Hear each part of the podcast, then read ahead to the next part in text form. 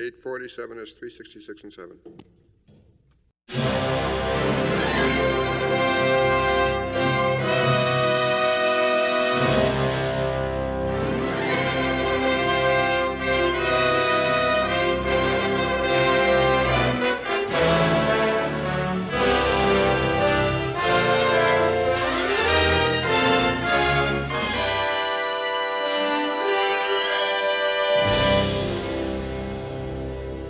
Hello and welcome to A Score to Settle, a podcast about movie and TV music.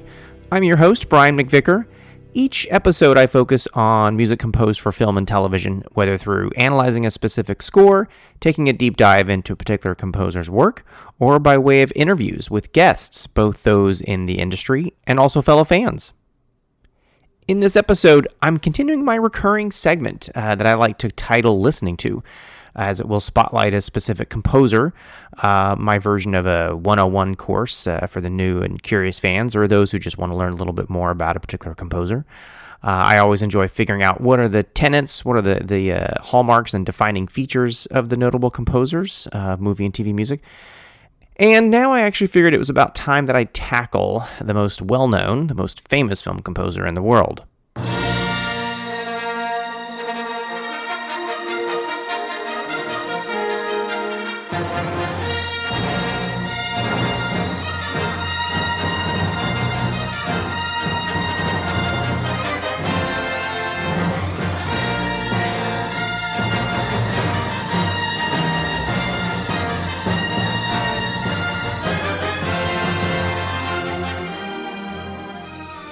This is, of course, John Williams.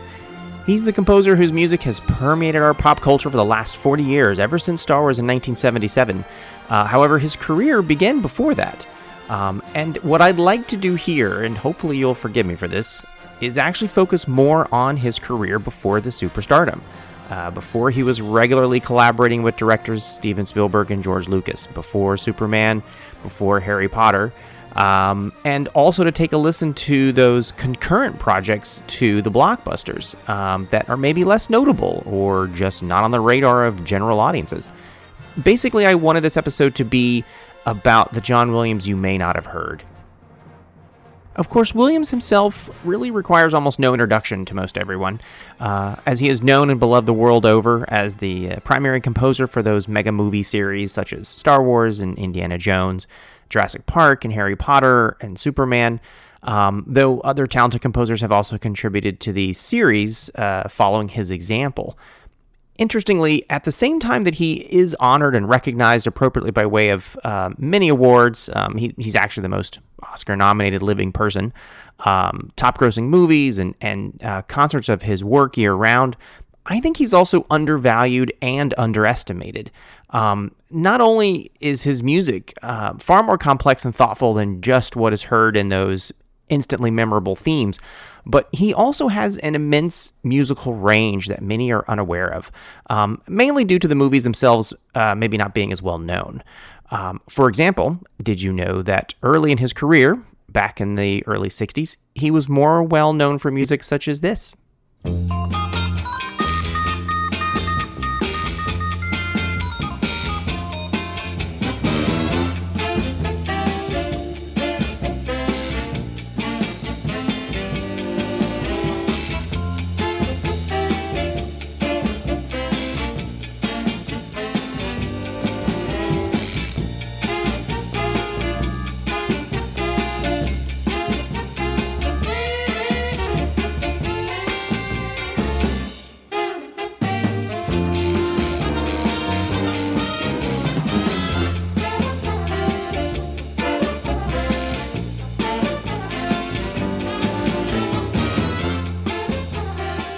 That was from the 1966 comedy uh, called Not With My Wife You Don't, starring Tony Curtis and George C. Scott. It's a really uh, hilarious title, uh, I think. It's a pretty far cry from the Imperial March and Superman, but no less fun. Um, Williams' uh, gift for indelible melodies really presented itself right from the beginning of his career. So, just for a quick uh, biographical sketch, um, John Williams was born on Long Island in 1932 uh, moving out to Los Angeles not too long after that. Uh, he went to high school out here, actually, in North Hollywood. uh, his father, uh, Johnny Williams, uh, was a jazz drummer uh, with the, Raymond Scott Quintet, and he was also a studio musician in Hollywood, something that the younger John Williams actually followed in his footsteps on. Williams studied at he studied music at UCLA as well as Juilliard. Um, now these two events were actually interrupted um, by three years a three year stint in the Air Force actually.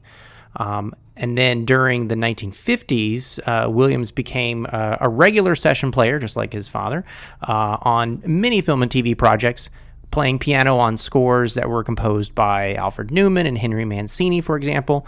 Um, think of the TV show Peter Gunn uh, in the latter example there with Mancini's work. Um, now, by 1958, uh, and into the 60s, he actually began scoring TV series himself. Um, he was often credited as Johnny Williams, uh, sometimes even as John T. Williams. Um, and some of the TV series that he uh, provided music for included uh, The Kraft Suspense Theater, uh, Wagon Train, uh, Gilligan's Island, um, Lost in Space, and The Time Tunnel. Um, now, those last two TV series that I mentioned were part of uh, Williams' first long running collaboration with a, a, a, director or producer. Um, in this case, it was Irwin Allen. Um, this was a collaboration that included both TV and film projects and lasted until around the mid 70s. Um, and uh, he did a couple of other um, shows for him, including uh, Land of the Giants as well. Um, but here's a quick sample of one of, of, Williams' early efforts with his season one main title uh, for Lost in Space.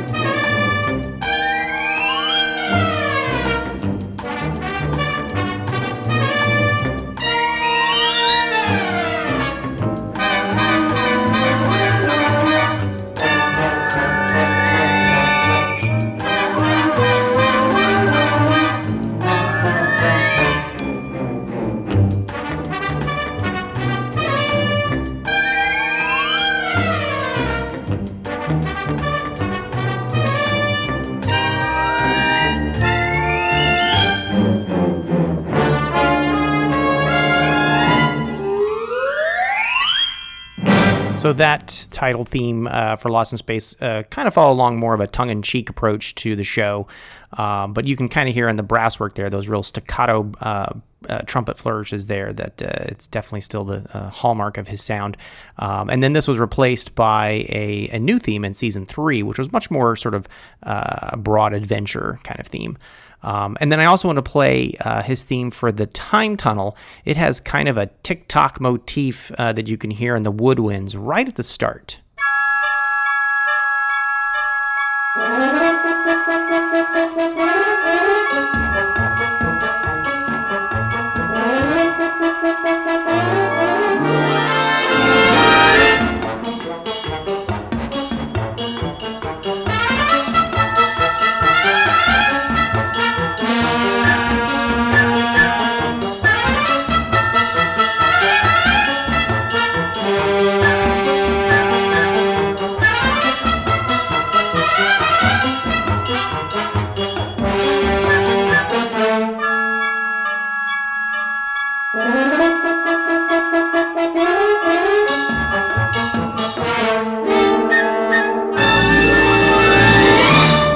Another interesting aspect to that theme from the time tunnel is its rhythm, which is kind of a modern jazz odd meter tempo, uh, which speaks to Williams' background as a jazzer. Uh, he was a, a, you know also a pianist who played in jazz clubs around town, so he was particularly steeped in that musical vernacular. Uh, and this really helped him in those early projects um, when uh, Hollywood was looking to adopt that cool jazz trend of the day into its music. So I wanted to spotlight another TV project from Williams around that same time frame, uh, but one that most people have never seen. Uh, it was a TV pilot uh, that he scored in 1965, so around the same year as Lost in Space started, uh, but it didn't air until 1967. Uh, it aired on NBC uh, only once, and it never got picked up for a series. so this was a show called Ghost Breaker and it's kind of an early X Files type series where it has this. Uh, it has a professor slash parapsychologist who investigates strange occurrences that may or may not have a supernatural uh, culprit. Now, the title theme starts with these swooping string glissandos uh, that kind of uh, lead into this light but steady mid tempo beat. Um, and the instrumentation is interesting. It includes a harpsichord, organ, and guitar. Um, and then the main melody is performed by four horns in unison. Uh, so here is the main theme from Ghostbreaker, uh, again written and uh, composed in 1965 uh, by Williams, but didn't really air on TV until 1967.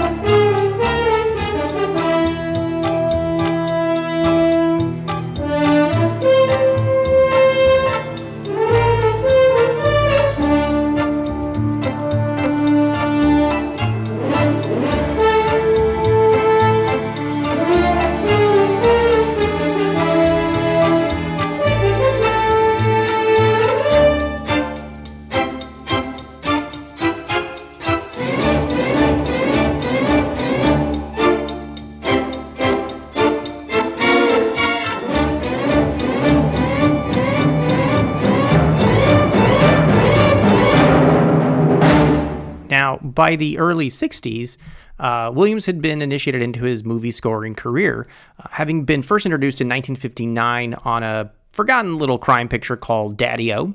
Uh, yes, you heard that right. The name of the movie was Daddy O. Uh, and this then led to being hired um, most often for a string of, of light and zany comedies um, with names such as the aforementioned Not With My Wife You Don't, um, but other comedies of the same ilk, which were often about dating and relationships in the in the 60s and and uh, sort of uh, kooky miscommunications and things like that. But uh, some of these other comedies included Bachelor Flat, um, How to Steal a Million, um, and A Guide for the Married Man. Now, another one of these comedies is called Penelope from 1966, uh, starring Natalie Wood and Peter Falk. And I think it's a real highlight of Williams' uh, sort of swinging jazzy style of the time, uh, very period specific. Um, but this was a style that was being popularized um, really thanks to Mancini and what he had brought to the world of film music, uh, you know, in the in the same decade. So I want to play a bit of this cue. Uh, it's from the album version uh, of the of the soundtrack called Penny's Arcade.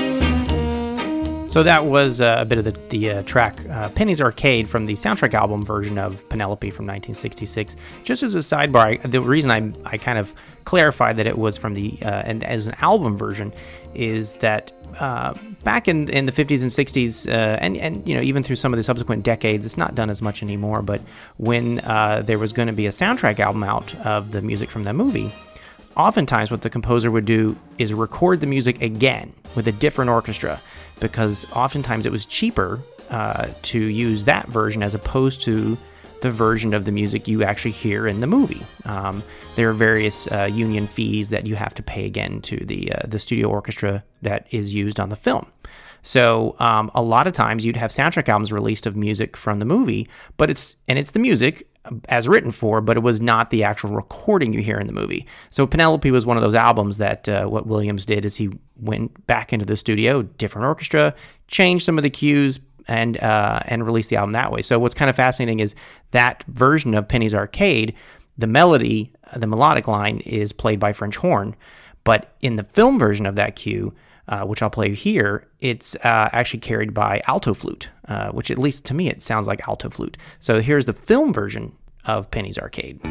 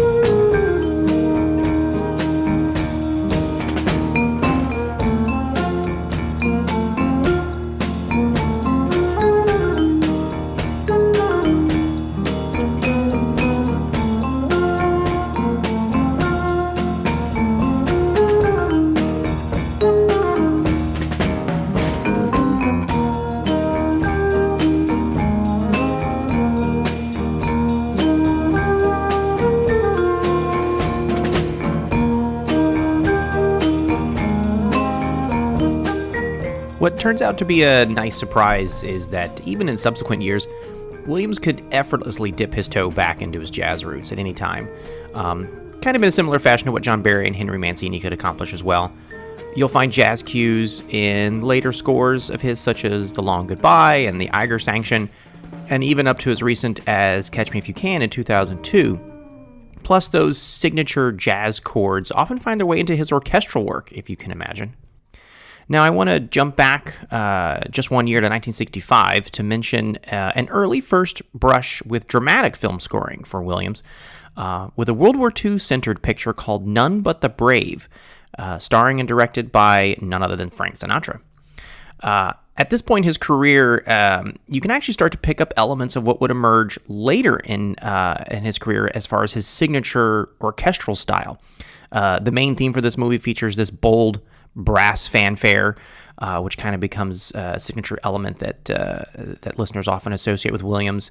Um, the action and suspense music. Uh, not only is it similar to uh, what he would compose for Lost in Space, uh, the TV series that same year, but it also looks ahead to what you'll hear in The Towering Inferno um, almost 10 years later.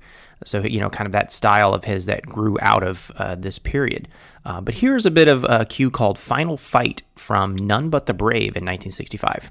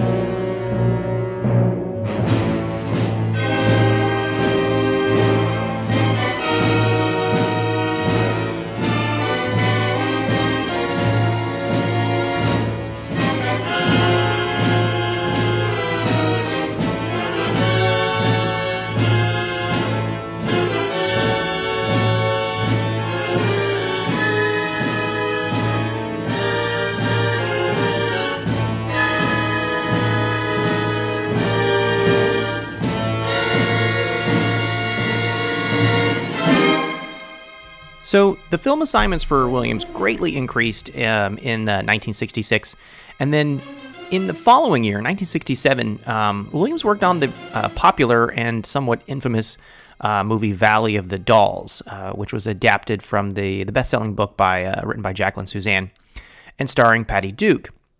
Now, while his contribution uh, was primarily um, based on ad- um, adaptations of songs by his friend and professional colleague Andre Previn, it did mark uh, Williams' first time being nominated for an Academy Award. Uh, so that was the first in what would eventually number uh, 50 nominations uh, by 2017. Now, in the next few years following that, uh, Williams provided uh, score for the first of three major movie musicals, um, that being 1969's uh, Goodbye, Mr. Chips, uh, which had songs by Leslie Bricusse, uh, a frequent collaborator of Williams. Uh, he also nabbed his second Oscar nomination for another film that same year, the score that actually brought him to the attention of a young Steven Spielberg, and that is The Reivers. So, uh, this movie itself is uh, set in 1905 and stars Steve McQueen.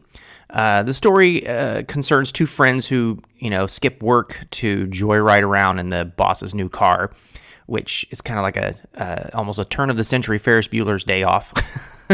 Uh, now, the music for the Reivers could be considered the score that put Williams on the map. It was his first nomination for original music instead of adaptations. Um, and it has that bright uh, bucolic style that he excels at. Um, plus, there's some folksy instrumentation, sort of period specific, um, by way of harmonica and guitar and banjos and a, a attack piano. Uh, so, here's some of the main title from The Reivers from 1969.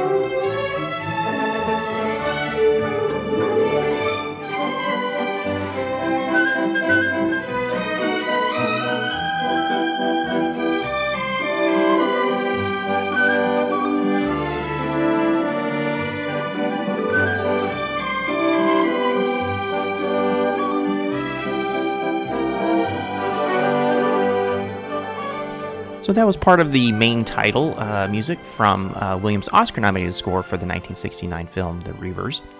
So, as we leave behind the decade of the 1960s, one fascinating aspect of this early era in Williams' career is to put it in context of what was happening overall in the industry. It was a major time of transition for film scoring. Uh, the original pioneers of the art, um, the composers such as Max Steiner and Dmitri Tiomkin and Alfred Newman, uh, they were all either retiring um, or winding down their work in that decade. Um, or, as in the case of composer Franz Waxman, he passed away in 1967. He was another big pioneer of, um, of early film scoring. Alfred Newman's last score was for Airport in 1970.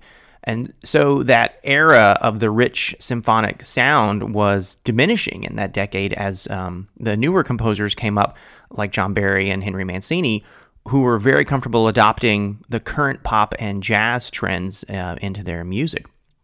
Now, Williams was absolutely capable uh, to do the same with those current musical trends, as we've heard, um, as they permeated much of uh, movie music in that decade.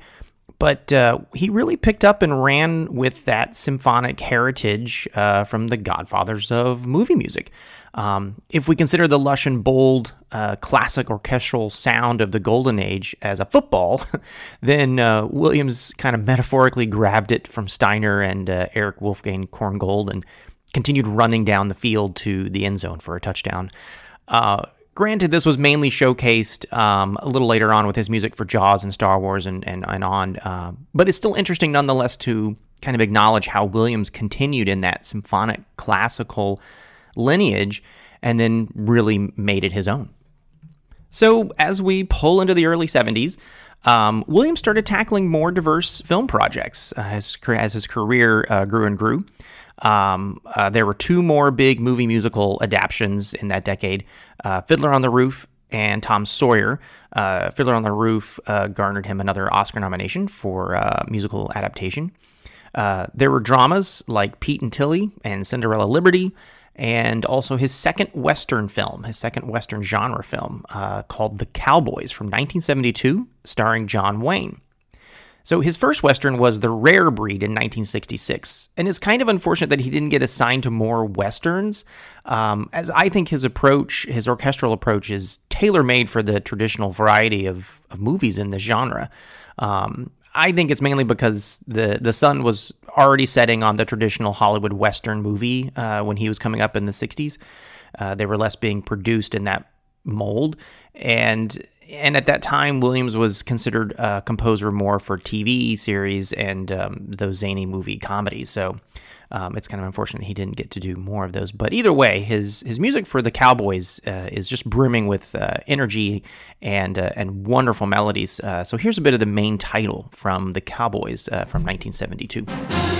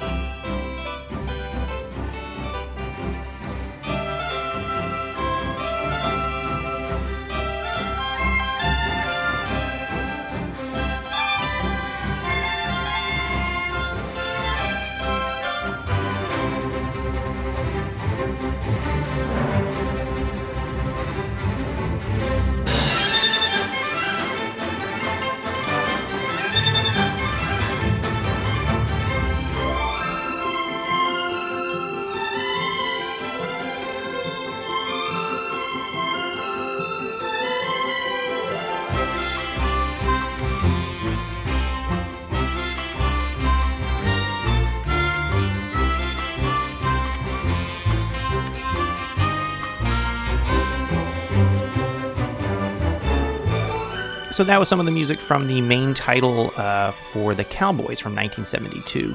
Um, you can hear there Williams uh, sort of tipping his hat to the uh, legacy of composer Aaron Copland and um, how his concert music had become sort of the uh, sound for the American movie Western. Um, but it's mixed in with uh, Williams' own uh, developing orchestral style, especially in those upper range soaring strings, which you could hear in the bridge of the melody. Um, you know, we heard some of that starting in the Reivers as well, and that really kind of becomes a staple of his uh, his orchestral sound. I should also mention that uh, both the Reivers and the Cowboys were collaborations with director Mark Rydell, uh, for whom Williams ultimately scored four of his films. Uh, so this was another another notable partnership that he had fostered through his career. Um, that started before um, his uh, long running partnership with Spielberg. But uh, in that same year as the Cowboys in 1972, uh, Williams composed what could be considered his most avant garde score for famed director Robert Altman's Images. Uh, so, this was a movie starring Susannah York uh, in a surreal story about uh, schizophrenia. And uh, it features a musical side that's rarely heard from Williams. Um, it's very eerie and unsettling uh, more akin to a horror movie score, um, along with a, a very melancholy uh, piano led melody supported by strings, that you can hear in this cue.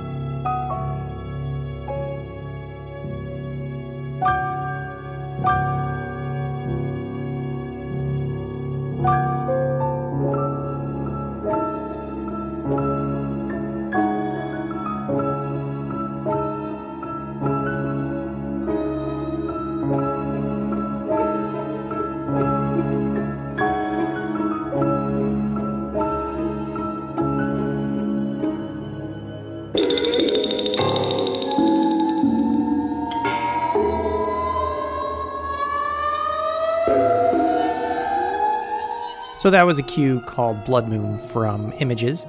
Uh, certainly not the style that most are accustomed to hearing from Williams, but that's one of the reasons I wanted to highlight it, uh, as it's an early example of his uh, often overlooked immense musical range. Um, in the in his blockbuster era of film scores in that post 1977 era, um, he's not often called upon to write something so disquieting, uh, but he can certainly bring it when needed. Uh, so Robert Altman and Williams um, actually worked together back in their TV days um, on the Kraft Suspense Theater. And following Images, um, Altman um, hired Williams again the very next year on a movie called The Long Goodbye.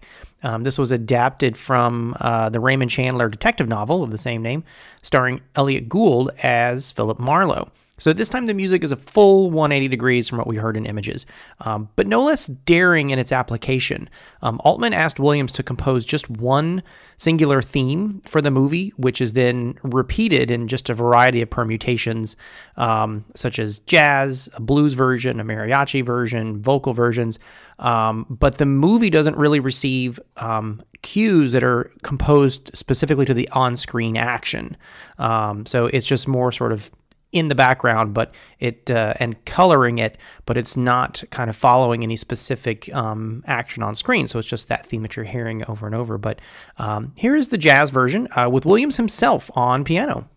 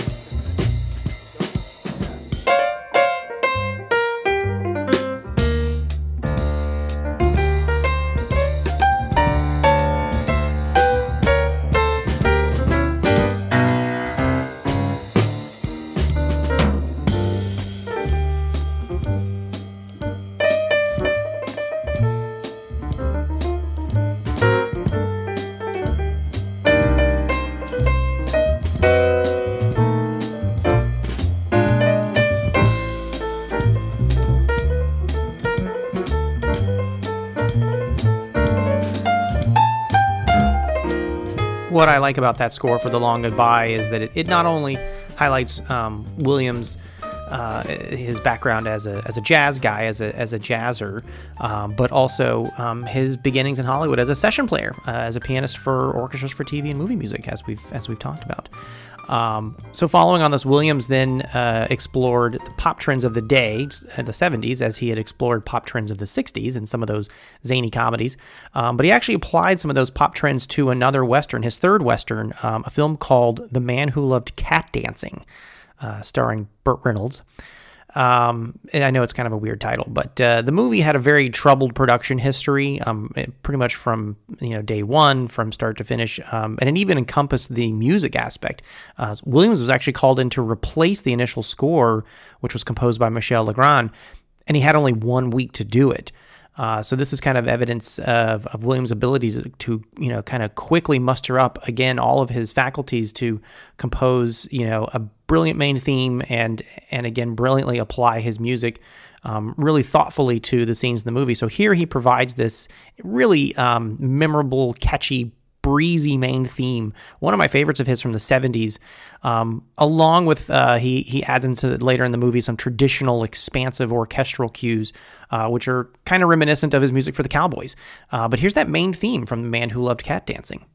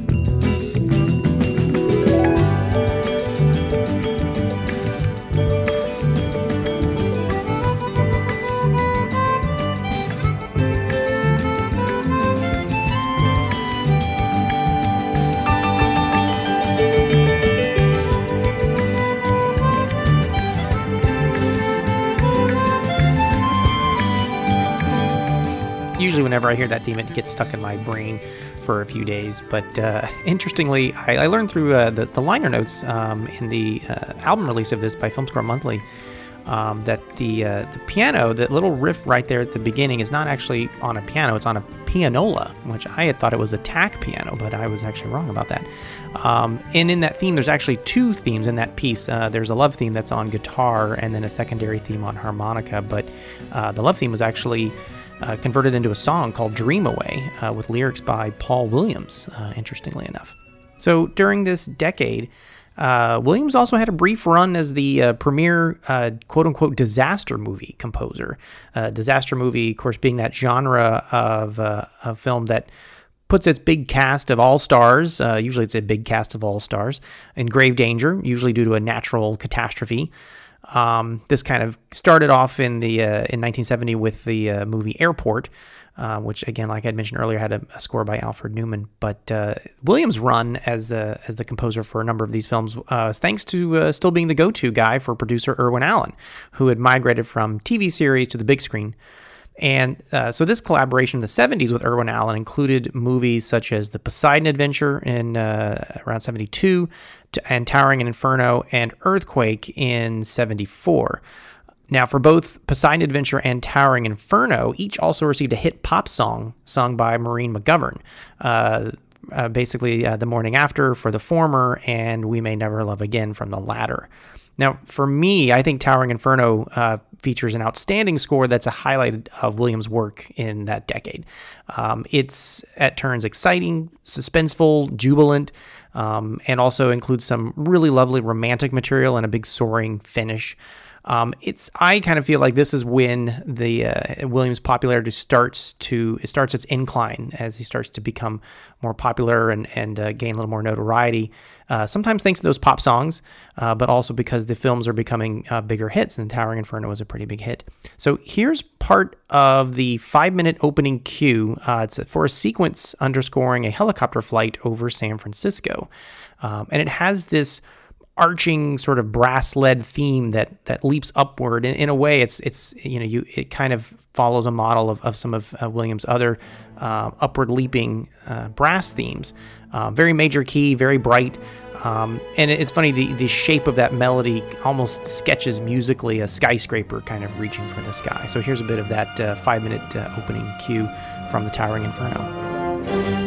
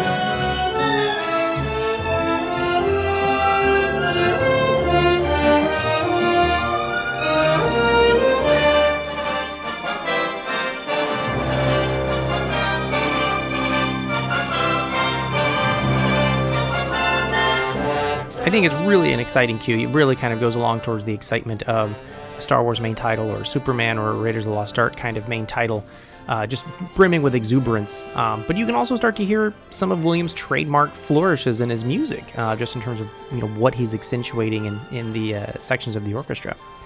But uh, I should mention, Towering Inferno uh, actually was uh, resulted in another Oscar nomination for for Williams. he didn't win, but the song did win for its for its song actually. Um, in that year, in 1974, Williams, this is that year where he began his long running collaboration, still going on to this day with uh, director Steven Spielberg. Uh, they began their partnership with the uh, Goldie Hawn led movie, The Sugarland Express, um, which is a really charming movie. Um, and it has a, a, kind of a small scale uh, score, you know, featuring um, harmonica uh, performed by Toots Thielemans. Uh, and then, of course, in 1975, it you know doesn't need to be said, but the mega popular and game changing thriller Jaws came along, uh, and it's a score that really needs no introduction, right?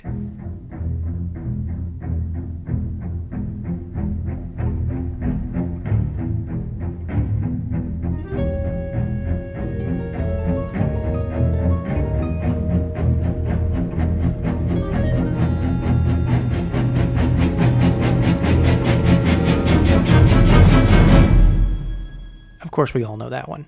But uh, I think you know while Williams had been kind of you know his his star was steadily rising in the uh, first half of that decade. Um, you know, he had been put on the map, you know, thanks to, you know, some of the Oscar nominations, his um, adaptation work um, on Fiddler on the Roof and Tom Sawyer, and then, of course, uh, with the big uh, hits, The Poseidon Adventure and The Towering Inferno. Um, I really think it was Jaws. Obviously, I mean it, that put him permanently on the A list. It put him on the, everybody's short list for who they wanted to score a film. Uh, I mean, you know, it basically you know is half the movie is Williams' music. It's it's it's some of its effectiveness. Half of its effectiveness, I think, is is all attributed to um, is Williams' music plus Spielberg's direction. Um, but uh, in the uh, in the year before Star Wars, so in 1976, um, before Star Wars kind of burst onto the cinematic landscape in 77. Um, Williams scored three pictures, um, all showcasing again his uh, wonderful musical variety. Um, first, there was a kind of eccentric western uh, called The Missouri Breaks, starring Jack Nicholson and Marlon Brando, two titans of their craft. Um, but it doesn't really feature a traditional western score. It's more of a small scale um, ensemble uh, that that uh, Williams kind of uh, gathers together, focused mainly on folk instrumentation, um, harmonica and banjo, uh, plus uh, electric bass and uh, keyboard at times. Um, secondly, there is uh, the big budget uh, movie Midway, uh, which was a, a, a, World War II historical epic uh, with an all star cast, uh, which kind of worthy of a disaster movie if you think about it. It's just sort of a historical uh, sort of set disaster movie. you've got Charlton Heston, Henry Fonda, James Coburn, and more. Um, now, for Midway, Williams composed two main themes one called Men of the Yorktown, which is more noble sounding, um, and then secondly, uh, the Midway March, uh, which kind of has become a staple in his concert repertoire, but it's sort of a John Philip Sousa inspired march, kind of an early example of the, the many great marches that Williams has composed through the years for later movies such as Superman 1941 and um, Indiana Jones, and also marches for world events uh, like the Olympics. Um, now, if I recall correctly, I think it was his friend and colleague Andre Previn who said that uh, Williams was always ready to compose a march at the drop of a foot, which always makes me laugh. So here's a bit of that midway march.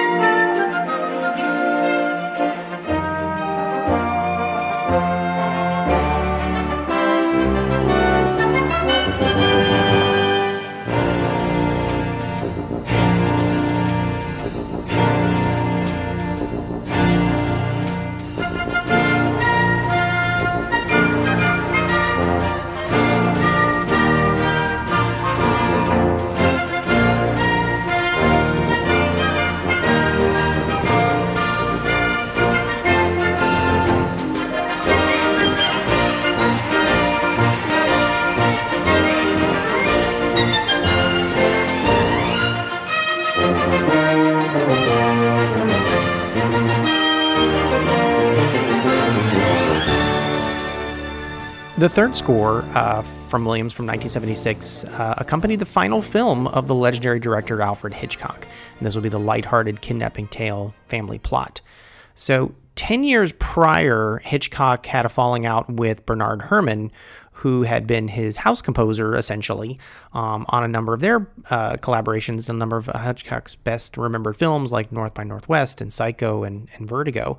Uh, so he and Herrmann had a falling out over Torn Curtain in 1966. And starting on that film and uh, his Hitchcock subsequent movies, he was kind of moving from composer to composer. Um, he had hired Maurice Jarre for Topaz, and he hired Henry Mancini, and John Addison had worked on um, on Torn Curtain, so he hadn't really settled on a new, consistent uh, composer partnership. But uh, he had sought out Williams for Family Plot, uh, and Williams um, he had even uh, called up composer Bernard Herrmann, um, who was still alive at the time, but, but he was going to die. He actually passed away later that year, that same year in 1976. He had sort of called up Herrmann to get his blessing to um, to work with Hitchcock on Family Plot. Um, but Williams uh, composed a score that, in a way, sort of looks forward to some of his work in the uh, fantasy genre, um, Harry Potter, uh, a little bit of a Witches of Eastwick, um, in that it has this um, impressionistic tone, this uh, this ethereal uh, female choir, these floating flutes.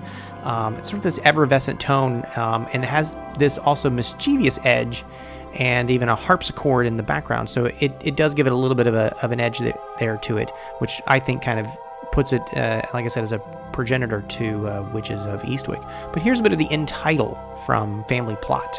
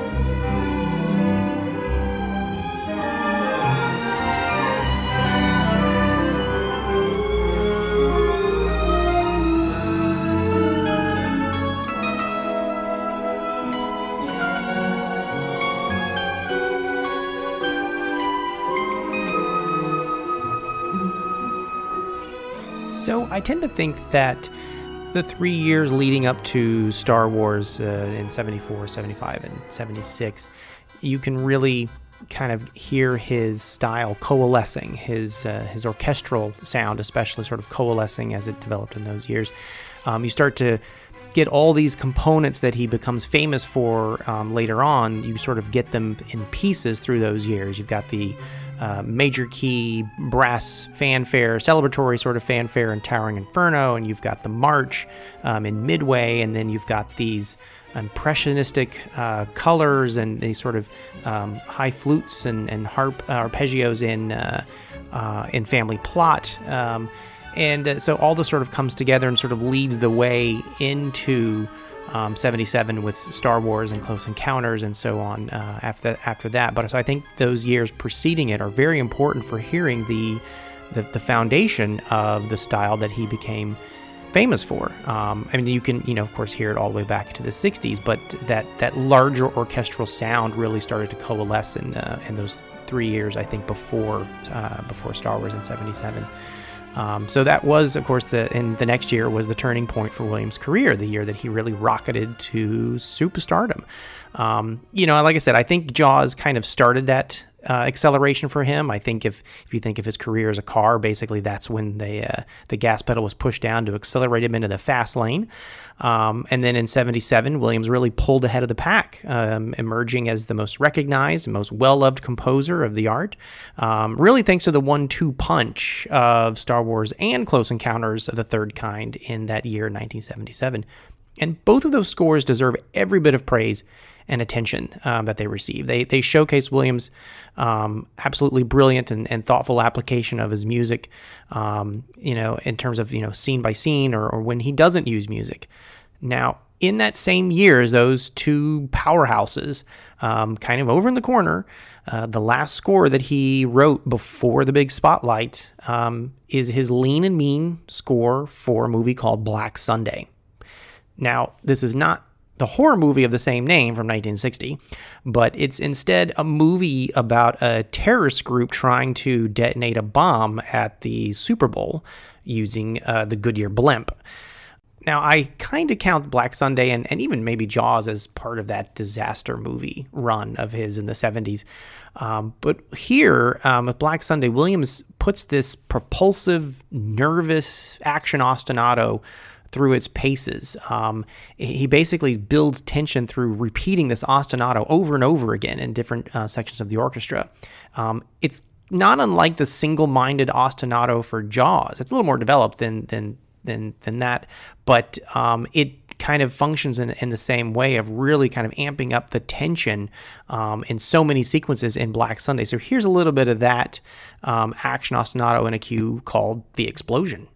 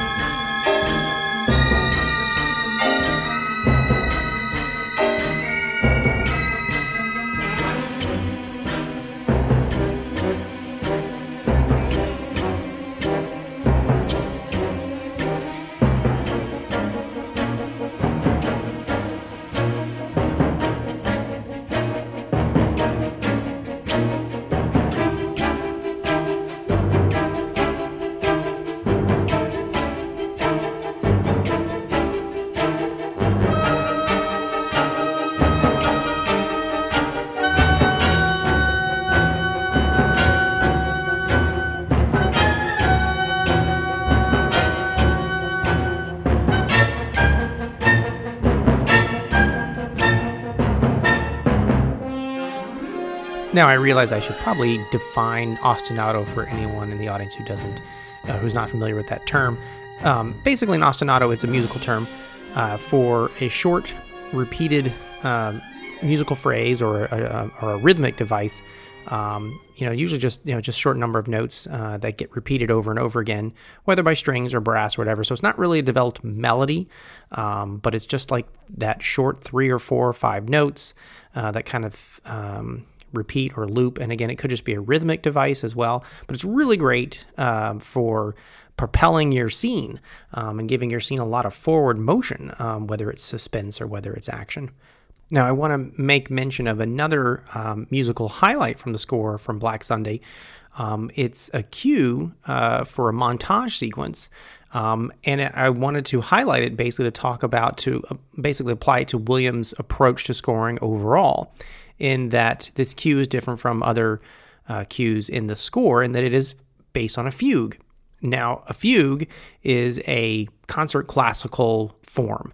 Um, it dates back to the Baroque era, um, and it's essentially um, having a melody that is introduced by a section of the orchestra, then another section of the orchestra enters in later, starts the same melody, and then another section inter- uh, starts a little bit later than that, starts the same melody, and then everyone kind of starts to um, kind of interweave and sort of develop the melody in a different way. Um, so it's you know it's it's a concert classical device, but I, what I wanted to mention is that it's it kind of is an example of Williams uh, um, basically the way he adopts classical uh, concert classical forms and structures in his scores, even for particular cues. So whether it's a fugue or a scherzo or, or, another um, sort of form uh, from concert classical, Williams has shown time and again how he likes to adopt that into his scores. And I think what it does is it it's amazing because it can still accompany the film action, whatever's happening in the scene, and yet it also allows that cue uh, to to act as a standalone piece of music that has a beginning, middle, and end. You can think of some other famous cues that uh, that even get played in concert, like his music for the asteroid field in The Empire Strikes Back. It works with the scene, and yet you take it out of the movie, and because it is developed um, it sort of functions as a standalone piece of music. And that becomes a real hallmark of Williams' approach to his scores, is sometimes just these individual scenes, he will adopt a traditional classical form or structure from the concert stage, and he'll sort of use that as his um, model. And then, you know, that's going to be what the cue is. Like in this case, it's a fugue. So I'm going to play a little bit of this fugue from Black Sunday.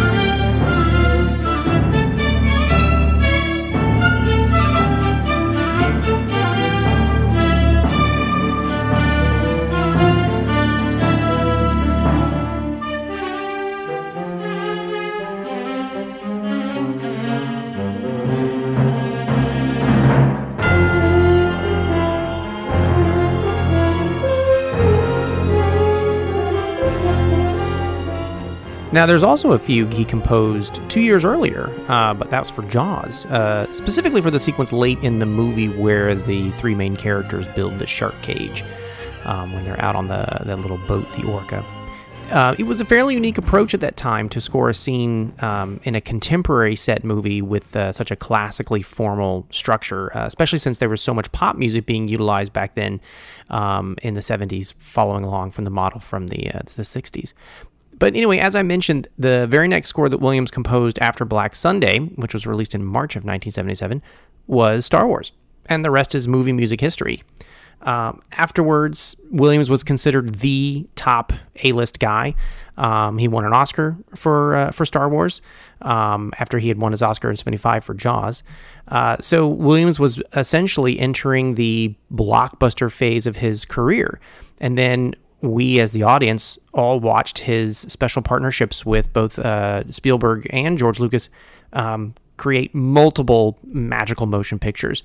Um, of course, Williams uh, is is, being is well known for for being a gracious and humble individual, and he simply continued taking other projects as normal, as if nothing else was different, uh, all while composing uh, masterworks such as Superman, uh, Empire Strikes Back, and uh, Raiders of the Lost Ark in quick succession, actually.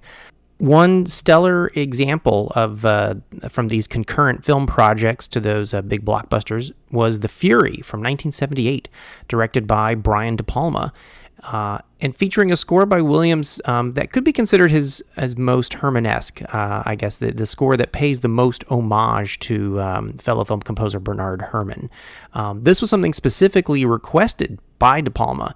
Um, De Palma, as a director, had become and, and was well known to being a, a real devotee of, of Alfred Hitchcock's style um, and even followed suit in hiring Bernard Herrmann as his composer on two of his own movies uh, in the early 70s Sisters and Obsession. Um, so it's it it's interesting in terms of like De Palma's career. That's one of the things that people have noted is that he he definitely has a Hitchcock like uh, style. But it's interesting to compare uh, what Williams composed for The Fury to what we heard from Williams from uh, that he uh, supplied for Family Plot, which was actually directed by Alfred Hitchcock two years prior, and how Williams' score for Family Plot really doesn't reflect much influence from Herrmann. Um, so the Fury centers on uh, young people with telekinetic powers who are kind of trained to be killers. Um, Williams opens the movie with this dark main title, which has this moody melodic line that kind of ascends and descends in a circular motion. Um, it's not unlike the hypnotic main title from Vertigo. Um, maybe it doesn't feel as uh, as manic as Vertigo's main title, um, but it definitely is um, very uh, moody and sort of brooding. Um, but uh, but I think it has a, a sort of a, a cousin to uh, Herrmann's main title from Vertigo. So here's uh, the main title from The Fury from 1978.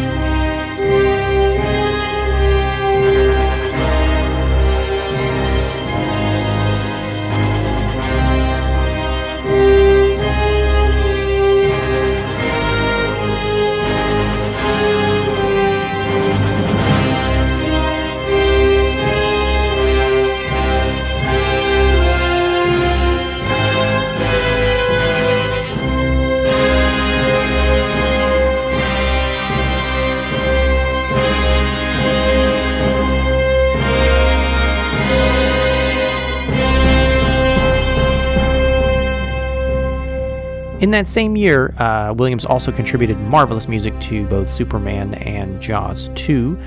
And then he closed out the decade uh, in 1979, uh, adding a sprightly march led score to Steven Spielberg's World War II set comedy 1941, and also a darkly hued, rapturous uh, score to John Badham's gothically romantic version of Dracula, starring Frank Langella and Laurence Olivier. So here we're pretty much smack in the middle of what is arguably the most famous era of John Williams music, that blockbuster era between 1977 and 1983, bookended by the first and third Star Wars movies of the classic trilogy. Now, his score for Dracula uh, features many of the hallmarks of that same phase. Um, there's some low woodwind work that recalls uh, the initial Star Wars score, and there's some sweeping crescendos um, that uh, you might find in Superman.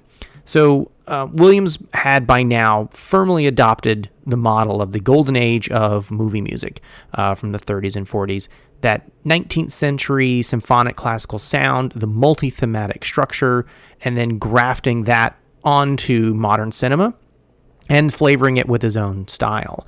Um, now, overall, Williams treats this version of the uh, Transylvanian Menace uh, less as a horror movie and more of a tragic romance, uh, interestingly enough. And in fact, uh, director John Badham uh, himself is quoted. Um, this is in the the uh, special feature for the uh, the DVD, but John Badham himself was quoted as stating, uh, and I quote, "As we were about to begin." Uh, he, Williams, confessed that he had never seen a vampire movie of any sort before. Somehow he had managed to stumble upon full adulthood without having been exposed to the veritable gauntlet of Dracula films produced in the last 50 years. Not a frame. How fortunate to have the preeminent film composer of the day arrive with no advanced notion of the kind of ketchup and thunder music that prevails in the horror film genre. When the London Symphony Orchestra got its collective teeth on the music in May, this was uh, in 79, they played a score that is wildly romantic, shamelessly so, operatic in scale. It surrounds and elevates this often told tale of the vampire king who takes a queen for himself. When I first showed the movie to John, his initial fix on it after looking at it and thinking about it for a while was Tristan and Isolde, a great love story, a great tragic love story. That was his sort of inspiration as the uh, starting point. So here's the cue that I want to play from uh, from Dracula 1979. This is a cue uh, called the love scene.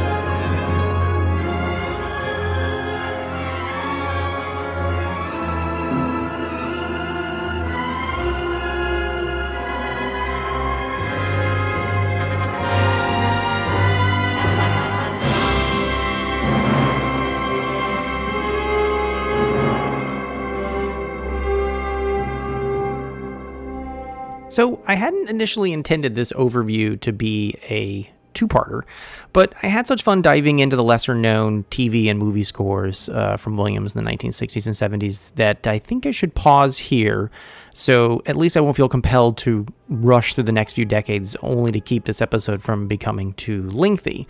Uh, so, as we close out the decade of the 70s with uh, Dracula, uh, I'll close out part one of my overview on John Williams.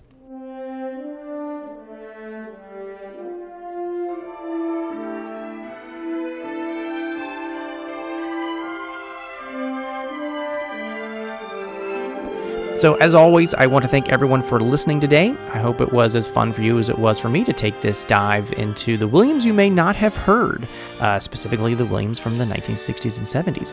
In part two, I'll pick up with the 80s and beyond, uh, still focusing on the non blockbuster side of his work.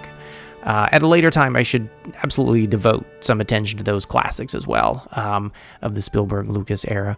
Uh, if you're interested in learning more about Williams, check out the site jwfan.com. It's a pretty good resource about his career, soundtrack albums available, concerts. Uh, there's a forum um, and uh, all sorts of other fun stuff. I want to make a small correction to something I stated earlier in that I overlooked another Western movie that Williams had scored, that being The Plainsman from 1966. It was the same year as The Rare Breed, so I was off in my count of how many West- Westerns he had done, actually.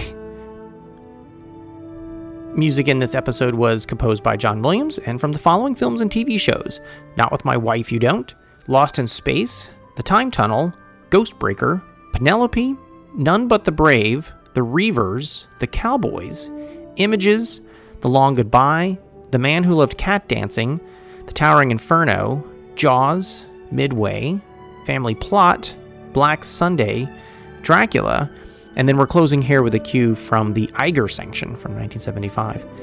If you'd like to send any comments or questions, you can email the show at a score to settle podcast at gmail.com. Find the blog at a score to settle.blogspot.com on Facebook at facebook.com slash a score to settle, and on Twitter at uh, score to settle pod, and that's score the number two settle pod. If you listen to the show by way of iTunes, feel free to leave a rating and a review. That's always appreciated. Thanks again for listening.